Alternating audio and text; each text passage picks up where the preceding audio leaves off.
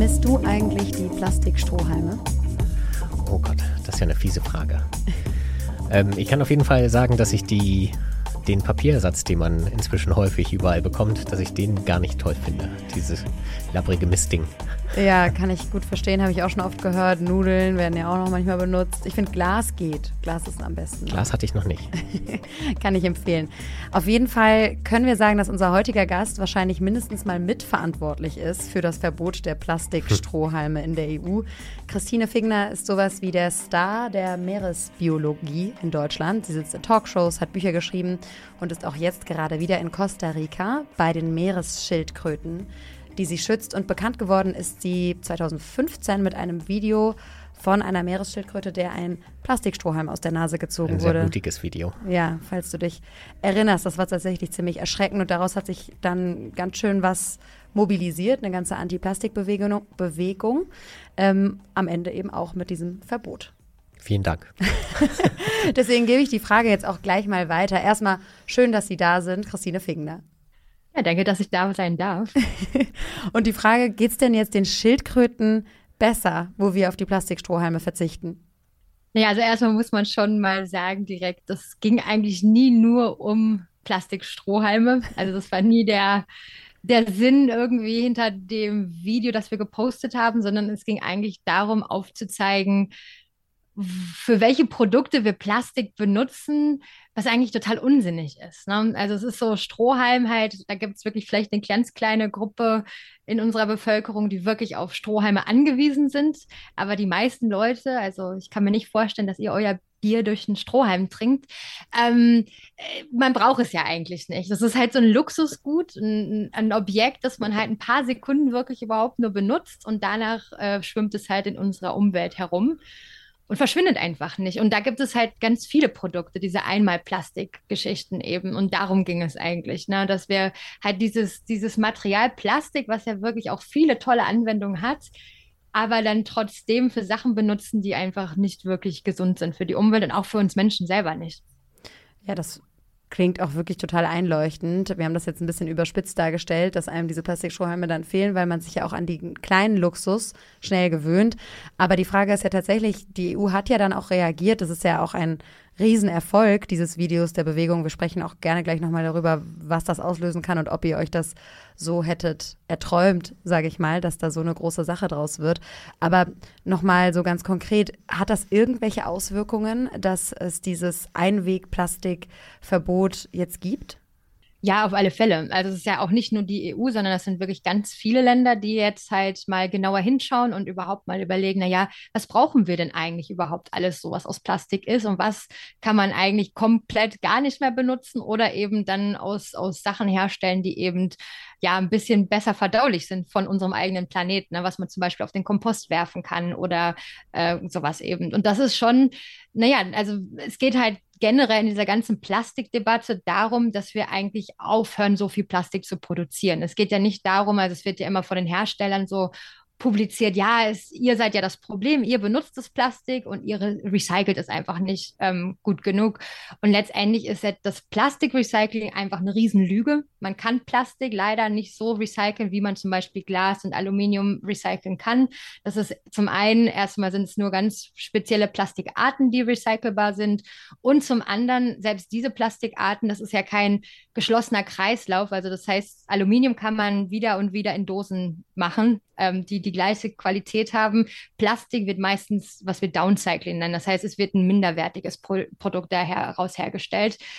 Und dementsprechend ist es halt wirklich, es geht darum, wirklich weniger Plastik zu produzieren und weniger Plastik zu benutzen. Und da muss einfach, weil von den Herstellern können wir, kommt da einfach nicht genug, muss es da wirklich über Gesetze geregelt werden. Ne? Und da sind diese Einwegsplastikverbote der erste Schritt. Aber die UN zum Beispiel diskutiert ein ganz großes ähm, Plastikverbot zum Beispiel weltweit, wo auch wirklich die Hersteller in die Verantwortung genommen werden. Und äh, aber diese man muss halt kleinschrittig vorgehen. Ne? Also man musste ja erstmal überhaupt, 2015 hat ja kaum irgendwie jemand über Plastik gesprochen. Also das heißt, unser Video zusammen dann auch mit dem, mit der neuen Saison von Our Blue Planet oder The Blue Planet von, von David Attenborough hat er auch nochmal diese Thematik aufgegriffen.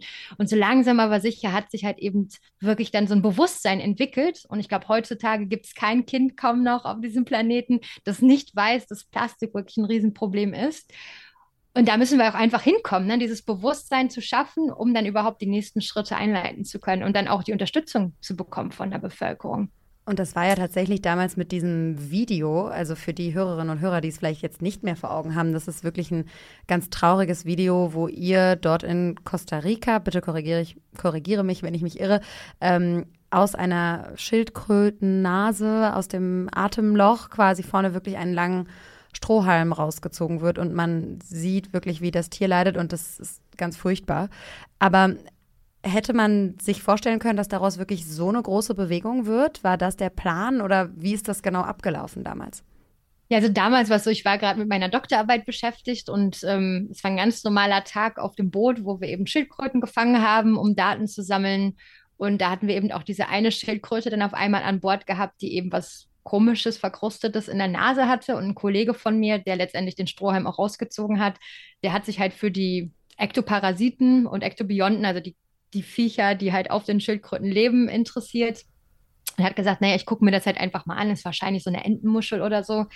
Und hat halt angefangen dran zu ziehen. Und dann irgendwann kristallisierte sich eben heraus, dass es ein Plastikstrohhalm ist. Und natürlich war es für uns erstmal krass, weil wir klar, wir wissen natürlich schon seit den 80er Jahren, dass Meeresschildkröten Plastik fressen. Das heißt also in vielen Biopsien und so weiter äh, finden wir einfach immer wieder Riesenmengen an Plastik in den Mägen von Schildkröten. Aber das ist eben auch so welche Sachen und der Interaktion von Plastik mit Schildkröten gibt. Das ist, war natürlich schon neu. Und seitdem eben dieser Strohhalm in der Nase gefunden wurde, wurde halt eine Plastikgabel schon gefunden, Plastiklöffel, äh, Lollipop-Strohhalme. Es hat was wahrscheinlich damit zu tun, wie Schildkröten fressen. Ähm, nur mal so am Rande. Also dadurch, dass halt Wasser immer ausgespien wird, Plastik zu leicht ist, äh, gerade diese Plastikteile und dann eben versuchen mit dem Wasser durch die Nase rauszugehen und dann eben in der Nase stecken bleiben. Also es passiert Aber gar nicht was, beim Einatmen, sondern eher nein, beim Ausatmen. Genau, okay. sondern beim Fressen und, und eigentlich beim Fressen, okay. dann beim Fressen, wenn halt das Meerwasser, das mitgefressen wird, nicht runtergeschluckt werden möchte, sondern eben durch die Nase hm. quasi ausgestoßen wird. Ähm, hm. Naja, aber die Sache war halt eben, na gut, ich habe mir gedacht, ich möchte auf alle Fälle mal zeigen, was selbst ein einziger Strohhalm für Qualen hm. irgendwo auslösen kann in Tieren. Und vor allem, ich glaube, keiner von uns kann sich lossprechen und sagen, ich habe noch nie in meinem Leben einen Strohhalm benutzt. Ne? Also es war auch so direkt irgendwie, man hat sich direkt mitschuldig gefühlt. Das war halt auch so diese, diese Nebensache. Und dass es natürlich so viral gegangen ist, damit hat keiner gerechnet. Also ich habe gedacht, meine, keine Ahnung, 200 Follower oder so werden sich das anschauen und ähm, dann mehr wissen. Aber dann ist es ja wirklich um die ganze Welt gegangen. Und es wird selbst bei diesen ganzen Anhörungen, wenn halt zum Beispiel neue Gesetze erlassen werden, wird dieses Video auch immer als Beweismittel erbracht. Ne? Also es gibt da so eine ganze Reihe von, ich weiß nicht, ob ihr das Foto mit dem Seepferdchen und dem Q-Tip kennt. Also um halt eben Politiker davon zu überzeugen, dass was getan werden muss, werden dann halt solche Sachen eben auch als Anschauungsmittel mitgebracht, eben von den, von den verschiedenen Gruppen. Ist das denn Alltag, wenn ich fragen darf? Wenn ihr täglich aufs Wasser rausfahrt, äh, trefft ihr täglich auf ähm, Schildkröten, die Plastik in der Nase haben? Oder sind das dann doch tatsächlich Einzelfälle? Oder wie, wie häufig kommt das vor? Also wir treffen häufig auf Schildkröten, die irgendwo ein Problem mit Plastik haben. Ob es jetzt in der Nase ist mhm. oder ob eine Flosse eingewickelt ist. Also das ist schon so, dass es leider, leider Alltag ist schon seit vielen Jahren, dass wir Babys in Plastikflaschen finden oder eine Schildkröte, die sich in einem Autoreifen verkeilt hat und da dann ertrunken ist. Also das ist wirklich dass es jetzt unbedingt in der Nase ist, das ist mhm. jetzt vielleicht nicht alltäglich, aber dass wir Schildkröten finden, mit irgendwie Problemen oder die sich halt in irgendwie verheddert, gefressen, was weiß ich, haben, das passiert leider sehr, sehr häufig. Wie sehr hat sich die Arbeit für euch da vor Ort auch durch dieses Video verändert? Also ich kenne auch wirklich wenige, die dieses Video nicht kennen, habe das auch schon von Kindern, von Kollegen zum Beispiel gehört, die gesagt haben, nein, wir dürfen keine Plastikschäume kaufen oder sowieso kein Plastik äh, wegen der Meeresschildkröten. Also das ist wirklich hängen geblieben und aus den 200 Facebook-Followern sind so um die 15.000 geworden, wenn ich es richtig auf dem Schirm habe. Also da hat sich ja wahrscheinlich dann auch einiges getan in der Arbeit. Ja, also diese Frage habe ich schon so oft gestellt bekommen und am Anfang, muss ich sagen, hatte ich immer das Gefühl, eigentlich hat sich nichts geändert, ne? Außer dass ja. vielleicht, also auch das Bewusstsein, finde ich, das war so, ja, also jetzt, wenn ich drauf zurückblicke, das sind ja schon ein paar Jahre vergangen, muss ich sagen, ja, es ist halt ein Bewusstsein, das langsam gewachsen ist. Und was es für mich verändert hat, ist natürlich, dass ich einfach die Möglichkeit habe, über diese Problematiken zu sprechen. Genauso wie ich jetzt hier in eurem Podcast sein darf, ist es halt einfach so, dass auf einmal wirklich äh, Menschen auch zuhören. Ne? Also das heißt, vorher habe ich vielleicht auch schon darüber gesprochen, aber keiner wollte es wirklich hören, keinen hat es interessiert. Und jetzt in der Zwischenzeit ist es halt so, ja, okay, die Leute sind interessiert, sie möchten mehr wissen, sie möchten mehr lernen. Und das hat es natürlich vereinfacht, erstmal die Arbeit, äh, das Bewusstsein zu schaffen. Und zum anderen ist es natürlich, wir finanzieren uns hauptsächlich durch Spendengelder. Ähm, es gibt natürlich viele Menschen, die einfach auch an, an mich und meine Arbeit glauben und dadurch eben dann auch ähm, spenden, einfach wenn sie mich halt irgendwo sehen und erleben. Wie ist denn dann daraus dieses, ich finde immer spannend dann zu sehen, wie aus einer wissenschaftlichen Arbeit irgendwie ja ziemlich schnell eine politische Arbeit geworden ist. Wir haben eben schon mal ganz kurz angesprochen. Okay, da sehe ich schon, hm, mehr oder weniger. ja, also ich würde es nicht politisch nennen, ich würde es vielleicht so eher so Aktivismus nennen, weil ich, ich mhm. würde mich immer noch als unpolitisch bezeichnen, weil ich finde es immer ganz schrecklich, also gerade, ich habe längere Zeit in den USA gelebt, also ich finde es ganz schrecklich, wenn Umweltschutz irgendwie einer politischen Richtung zugeordnet werden muss. Weil es geht ja letztendlich um unsere Lebensgrundlage als Mensch. Also das ist für mich so ein bisschen, das geht halt nicht in meinen Kopf rein, dass halt einige Leute in einigen Parteien dann angeblich sagen, Umweltschutz ist nicht wichtig. Also das möchte ich einfach nicht akzeptieren, glaube ich. Deswegen sage ich, eigentlich ist das eine unpolitische Geschichte. Ja. Es geht halt einfach darum, dass Menschen verstehen müssen, das, was getan werden muss. Wichtiger Punkt. Ich glaube, auch in Deutschland, die Parteilandschaft ist in großen Teilen, soweit es zumindest bis auf eine ganz weit rechte Partei, eigentlich alle eingestehen, dass es die Klimakrise gibt und dass sie was tun wollen. Jetzt kann man darüber streiten, wer wie, wie sehr. Aber ähm, grundsätzlich ist das Thema überall angekommen. Dann ist es diese aktivistische Arbeit. Wie, wie viel nimmt das äh, ein? Wie viel Raum? Also wie viel Zeit geht wirklich mit wissenschaftlicher Arbeit mit den Schildkröten und wie viel ist und, und wo ist der größere Hebel? Ja, also der größere Hebel ist definitiv Aktivismus. Also das ist für mich auch irgendwo der Punkt gewesen, wo ich gesagt habe, naja, es ist ja alles schön und gut, Wissenschaft ist super wichtig. Also ich glaube auch Aktivismus muss durch solide Daten informiert werden. Weil leider ist es oft immer so ein bisschen, ne, man hat die Aktivisten, man hat die Wissenschaftler und irgendwie kommunizieren die nicht miteinander. Das heißt, es ist manchmal sehr fehlgeleiteter Aktivismus, der halt überhaupt nicht in wissenschaftlichen Fakten oder auf, auf, auf wissenschaftliche Fakten basiert. Ähm, und Wissenschaftler sitzen halt auf ihrem Elfenbeinturm und machen halt ihr Ding und sammeln Daten und Daten und noch mehr Daten, aber es passiert halt irgendwie nichts. Und es geht ja in der Wissenschaft oft einfach nur darum, zu publizieren in irgendeinem tollen wissenschaftlichen Journal, das dann von anderen, anderen Wissenschaftlern gelesen wird. Dann wirst du irgendwie hundertmal zitiert, dann kannst du irgendwie dich ne, dir auf die Schulter klopfen, so mega, du wurdest Gibt zitiert. neue Fördergelder, Forschungsgelder. Genau, und irgendwie ist es ja aber, also ich bin, befinde mich ja in einem Bereich der Wissenschaft, der Naturschutzbiologie letztendlich, wo wir eigentlich gegen die Zeit arbeiten. Ja? Das heißt, wir versuchen so schnell wie möglich Daten zu sammeln von Systemen, die eigentlich kurz davor stehen, nicht mehr zu existieren. Ne? Also wir reden hier von Tieren, die kurz vor dem Aussterben stehen und so weiter und so fort. Und wir können uns einfach nicht erlauben, da weiß ich nicht, erstmal noch, keine Ahnung, 100 Jahre drüber zu diskutieren und zu publizieren, bevor wir wirklich was machen.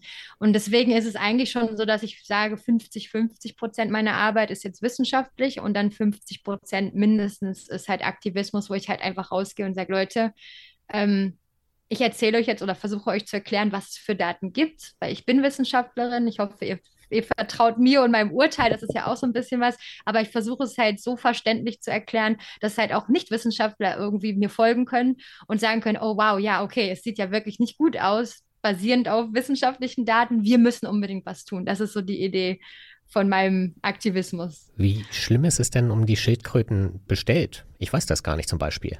Ach so, ja, also wir haben weltweit sieben Arten von hm. Meeresschildkröten und alle dieser Arten stehen letztendlich auf der roten Liste der okay. gefährdeten Arten in unterschiedlichen Kategorien und teilweise kommt es halt noch darauf an, von welcher Population wir sprechen. Aber es gibt wirklich Populationen, wo wir sagen, dass wir bei 2030 einfach dort keine Tiere mehr haben. Also der Ost Jetzt im Jahr 2030. Lederschildkröte, ganz genau, das ist unsere Lebzeit. Ja. Okay. Es die ostpazifische Lederschildkröte, die hier auch in Costa Rica an der Pazifikküste nistet zum Beispiel.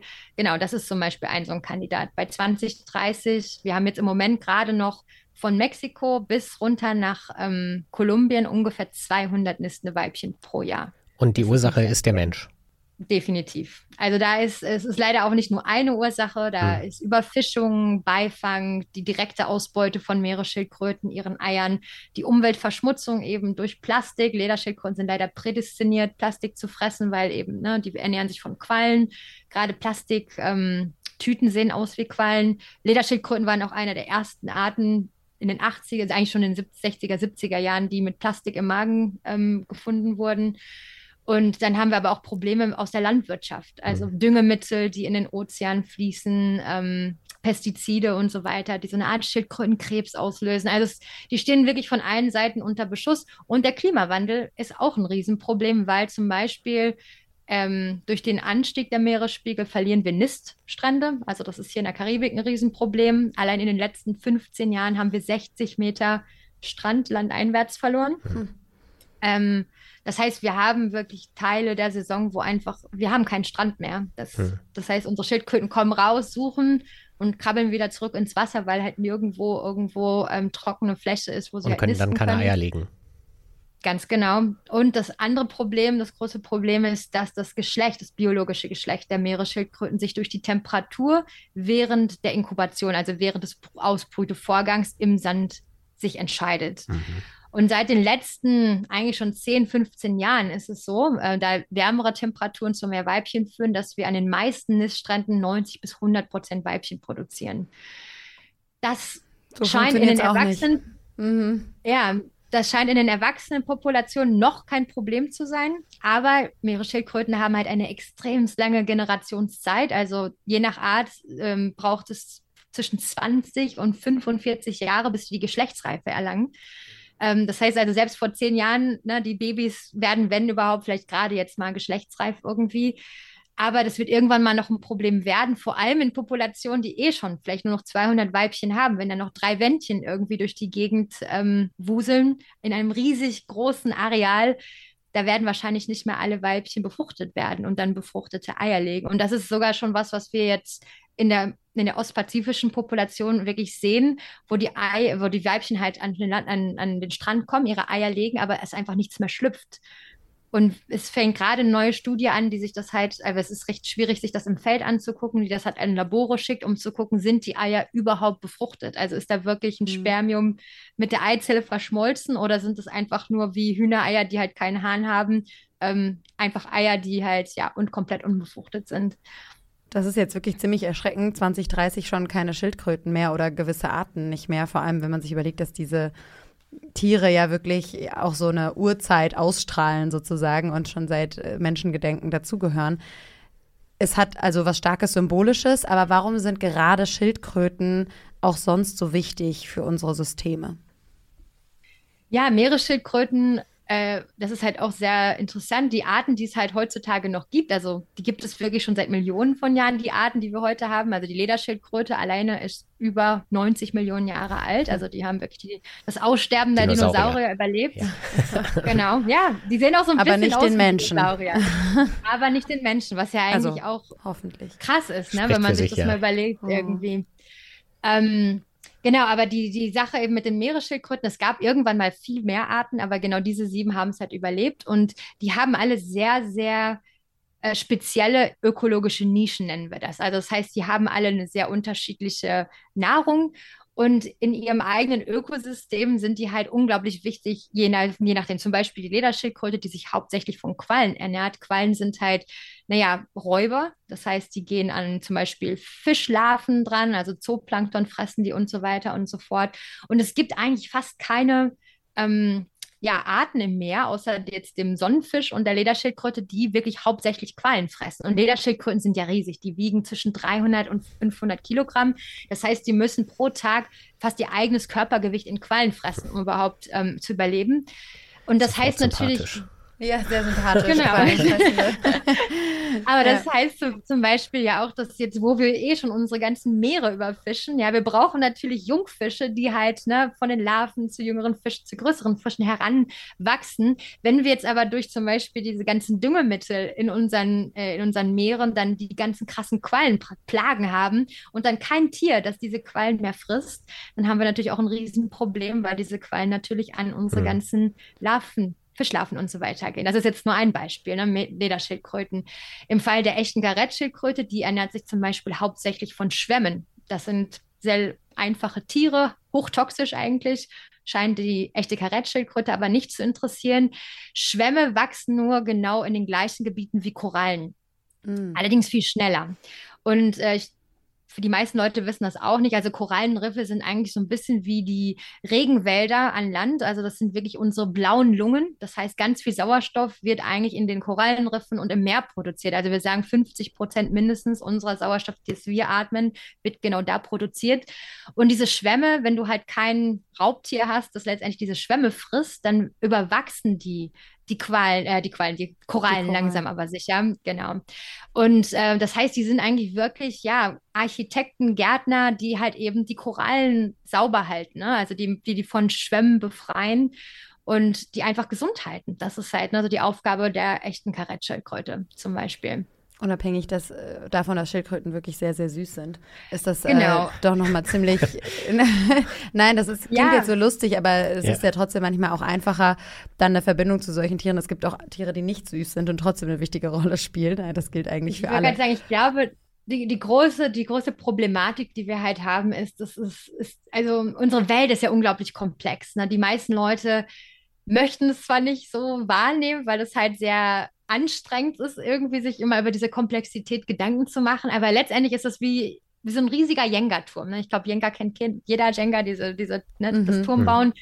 Und eigentlich wissen wir halt noch gar nicht, auch als Wissenschaftler, genug, um diese ganzen na, was stabilisiert was, was interagiert mit was. Und wir nehmen aber kontinuierlich Jengersteine raus, ohne zu wissen, was eigentlich passiert. Und irgendwann wird dieser ganze Turm eben zusammenkrachen.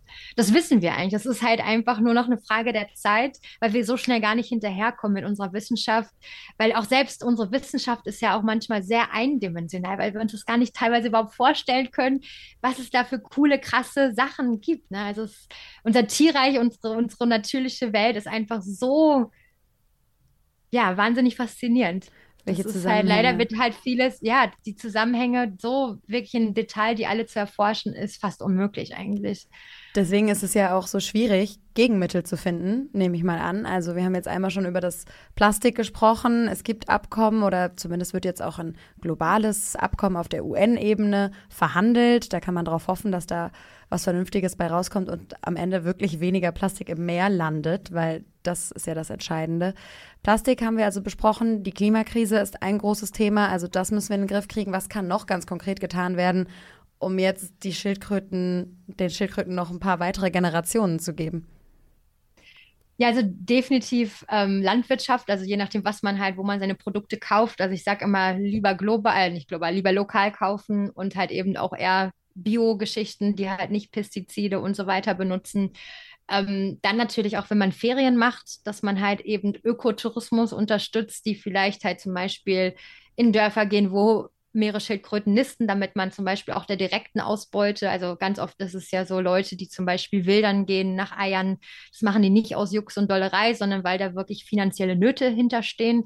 Und wenn man eben Tourismus um die Schildkröten herum unterstützt, ne, die letztendlich der lebenden Schildkröte und ihren Eiern eben einen Wert gibt, dann kann man schon sehr viel helfen, dass eben diese Wilderei zum Beispiel auch nicht mehr ähm, stattfindet. Und dann ist es natürlich auch noch so, dass äh, Küstenbebauung ein Riesenproblem sind für Meeresschildkröten. Also wenn man gerade bei uns im, in, ne, so äh, Mittelmeerraum guckt, Spanien, Griechenland und so weiter, riesige Hotelketten direkt am Meer. Ähm, sollte man vielleicht einfach gucken, dass man sowas nicht immer unbedingt unterstützt, sondern lieber in kleinere Hotels geht und die halt ein bisschen weiter weg vom Strand gebaut sind. Wie schaut es denn mit Nationalparks aus? Ich kenne das normalerweise nur von Säugetieren an Land, in Afrika zum Beispiel. Ne? Gorillas werden geschützt, Elefanten werden geschützt. Und Costa Rica ist ja eigentlich auch bekannt dafür, dass man sehr viel Wert auf Umwelt- und Naturschutz legt. Kann man im Wasser Nationalparks anlegen, um Schildkröten zu schützen? Wird das gemacht sogar ja. schon vielleicht? Ja, ja, definitiv. Also diese, wir nennen das Marine Protected Areas. Teilweise mhm. sind die Teile von Nationalparks mit dabei. Also in Costa Rica zum Beispiel gibt es mindestens ähm, vier, vier, äh, vier Nationalparks oder Naturschutzgebiete, wo eben der Landbereich quasi sich auch auf, den, auf das Meer ähm, okay. mit, mit, mit äh, extendiert. Äh, Kawita zum Beispiel ist eins davon, Las Baulas, ähm, Bahia Ballenas und eben halt unser Gandoka Manzani, wo wir, wir sitzen eben auch. Äh, wir haben halt auch Korallenriffe, die geschützt werden sollen. Ähm, das große Problem ist meistens da eben die, das Enforcement. Also ne, unsere Ranger ja, zum Beispiel, das? obwohl wir eben Ganz genau. Also unsere Ranger sind sowieso nicht sonderlich präsent teilweise, weil einfach Geld fehlt der mhm. Regierung. Mhm. Und äh, in einigen der Nationalparks, wo es wirklich einen Wasserbereich gibt, gibt es noch nicht mal ein Boot. Also das heißt, wenn da irgendjemand illegal fischen gehen würde, könnten die Ranger halt nichts machen. Die könnten sich das von Land aus mit dem Fernglas anschauen. Ähm, aber ansonsten mhm. halt vielleicht die Küstenwache anrufen und hoffen, dass die halt vorbeischauen und dann irgendwas machen.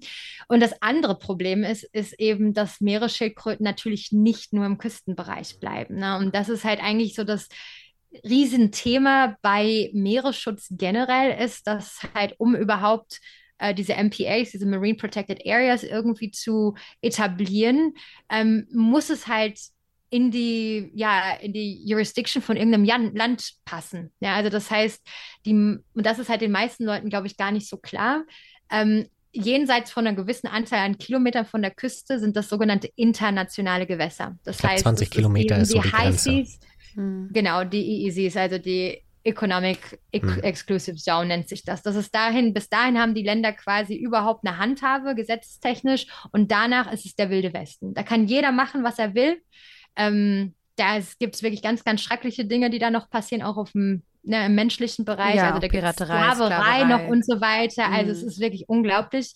Und da kann man natürlich nichts etablieren. Ja? Also wer würde denn dafür verantwortlich sein? Aber da hat auch die UN gerade im März jetzt den ersten Schritt gesetzt, dass es eben um einen Vertrag geht, der eben die High Seas irgendwo regulieren würde. Ähm, was ein Riesending ist. Das ist also ja noch, noch nie vorgekommen und es ist wirklich so der, der Grundstein, um irgendwas machen zu können in der Zukunft ähm, in, in, eben diesen, in diesem Gebiet.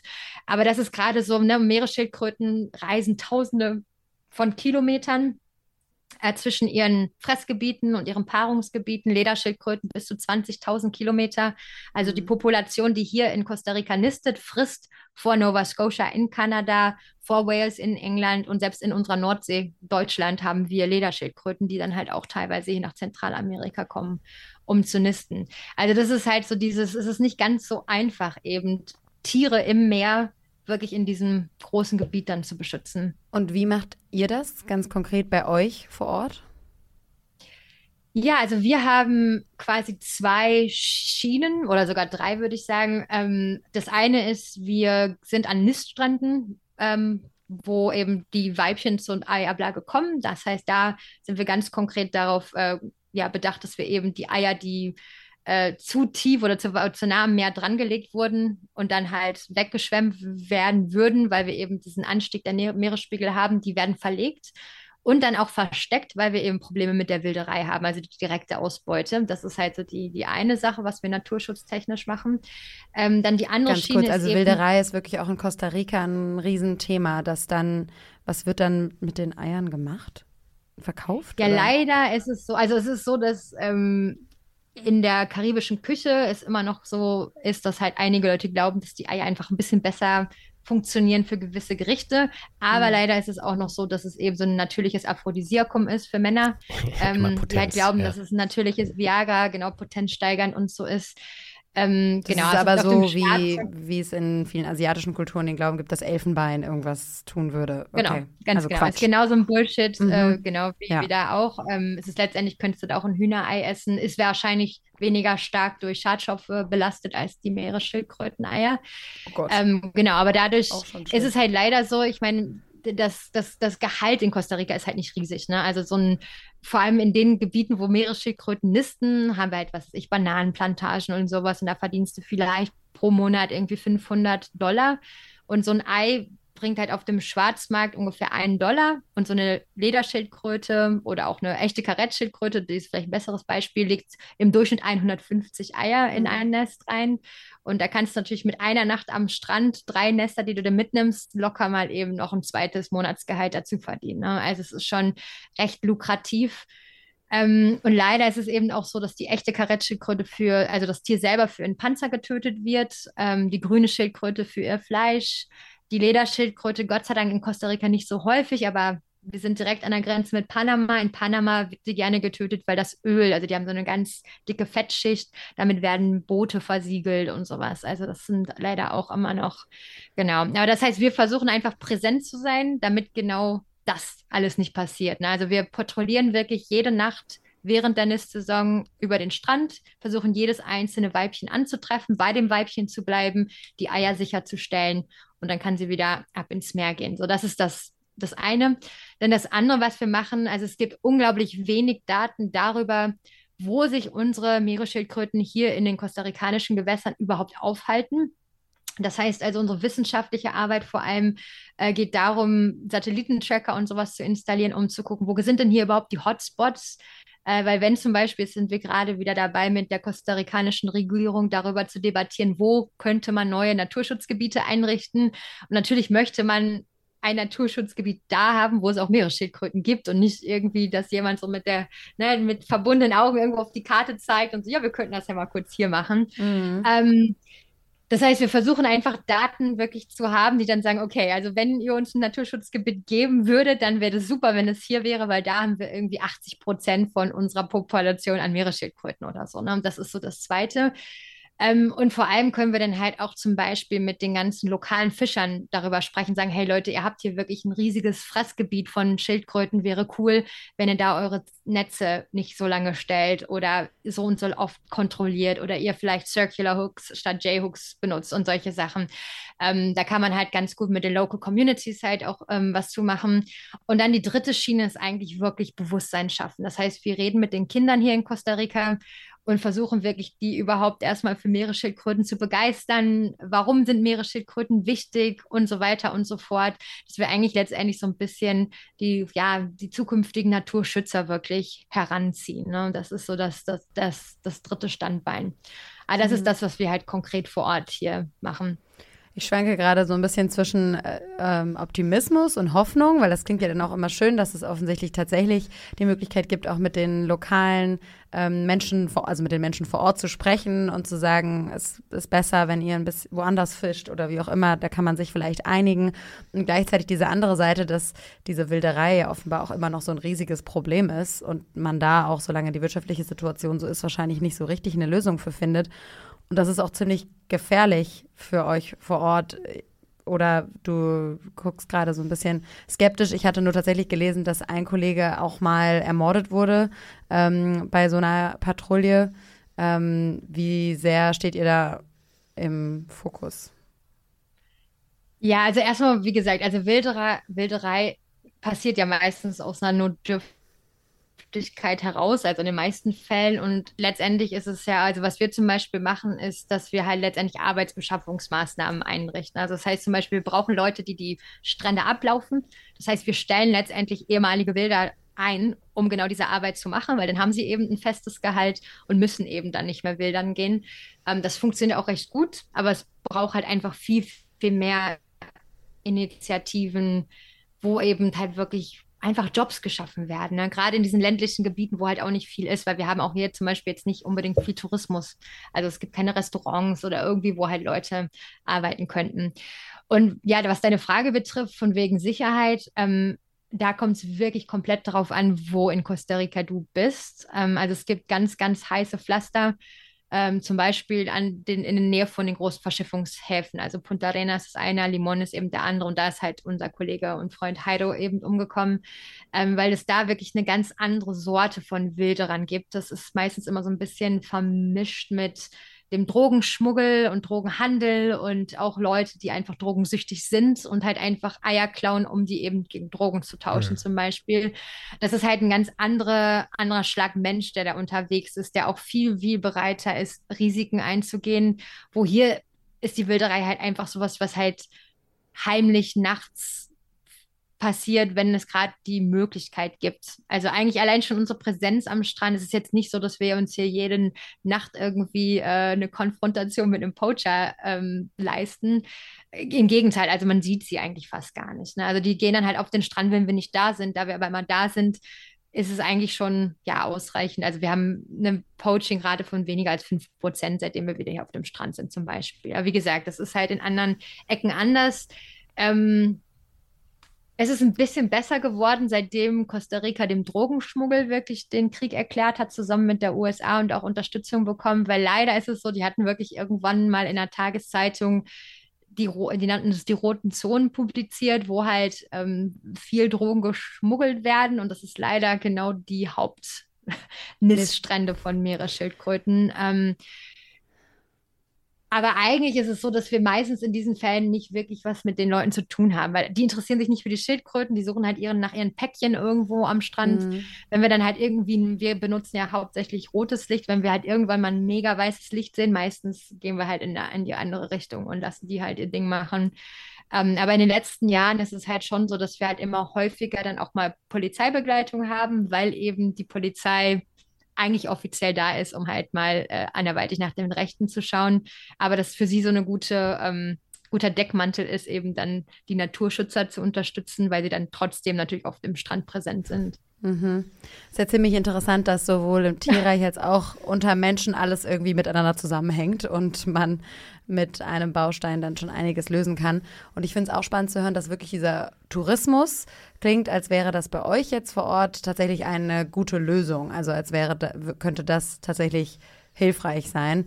Weil wenn man das auf der globalen Skala sieht und wir darüber sprechen, Tourismus muss sich verändern, die ganze Fliegerei und so weiter, das geht so nicht. Ähm, das heißt, im Moment geht man ja häufig mit so einer Klimaperspektive da dran. Aber auch da, wenn man diesen Baustein rauszieht, dann funktioniert wahrscheinlich vieles andere auch wieder nicht. Ich weiß nicht, vielleicht kann man das der, konnte man das in der Corona-Pandemie sehen. Hat euch das geholfen oder hat euch das geschadet? Nee, es hat schon eher geschadet. Also in der Corona-Pandemie, da wurde, ich weiß nicht, wo diese Daten herkamen, aber da wurde ja alles gefeiert, dass angeblich die Leder, äh, die Meeresschildkröten wieder friedlich nesten können. Also bei uns mhm. ist die mhm. Poaching-Rate ähm, locker auf irgendwie 20, 30 Prozent gestiegen. Also das also war die Wildereirate, ne? Ja, ja, weil die Leute halt ihre Jobs verloren haben und äh, irgendwo natürlich das Geld reinkommen musste. Ähm, nee, also das war definitiv kein Zuckerschlecken. Und leider ist es halt auch so, der Lokaltourismus ist einfach anders. Also der hat wahrscheinlich schon vielen, ähm, vielen, vielen Betrieben den, also wirklich das Leben gerettet.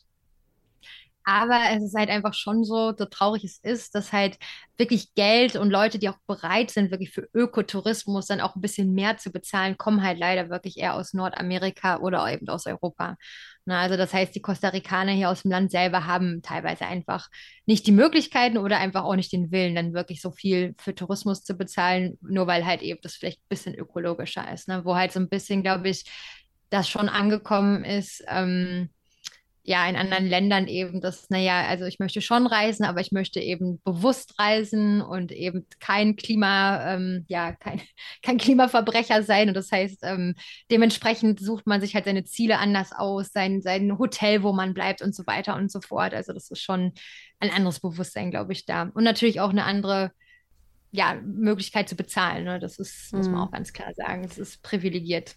Ja, aber würdest du sagen, dass insgesamt so diese Aufmerksamkeitsverteilung zwischen Klimakrise und CO2 reduzieren und dieser Biodiversitätskrise, die wir ja unbedingt gleichzeitig angehen müssen, weil sie mindestens genauso problematisch für uns auf diesem Planeten ist, ist die gerecht? Also ähm, wie bekommt, bekommt da jeder seinen Anteil an Aufmerksamkeit, der, der angemessen wäre? Also meiner Meinung nach ist es halt so, dass eigentlich immer so ein bisschen die Aufmerksamkeit verschoben wird halt. Also ich glaube, der volle Flieger, der halt aus Deutschland nach Costa Rica fliegt, mit jedem Platz besetzt, ist weniger das Problem als, keine Ahnung, irgendein Star, der halt mal kurz eben von München nach Hamburg mit seinem Privatjet düst, äh, dreimal die Woche, ja. Mhm. Ähm, da wird halt nicht drüber gesprochen. Dann denke ich immer so, naja gut, vielleicht ist die Hälfte des Fliegers aus Deutschland auch noch irgendwie, lebt da vegan oder vegetarisch und hat keine Kinder. Äh, darüber will ja auch niemand sprechen. Das, also ich möchte jetzt keinem seine Kinder absprechen, aber letztendlich ist es halt so in Industriestaaten, wenn man Kinder hat, muss man sich auch ganz klar machen, ja, man man trägt einfach auch mehr zu der Klimakrise bei. Das ist einfach so.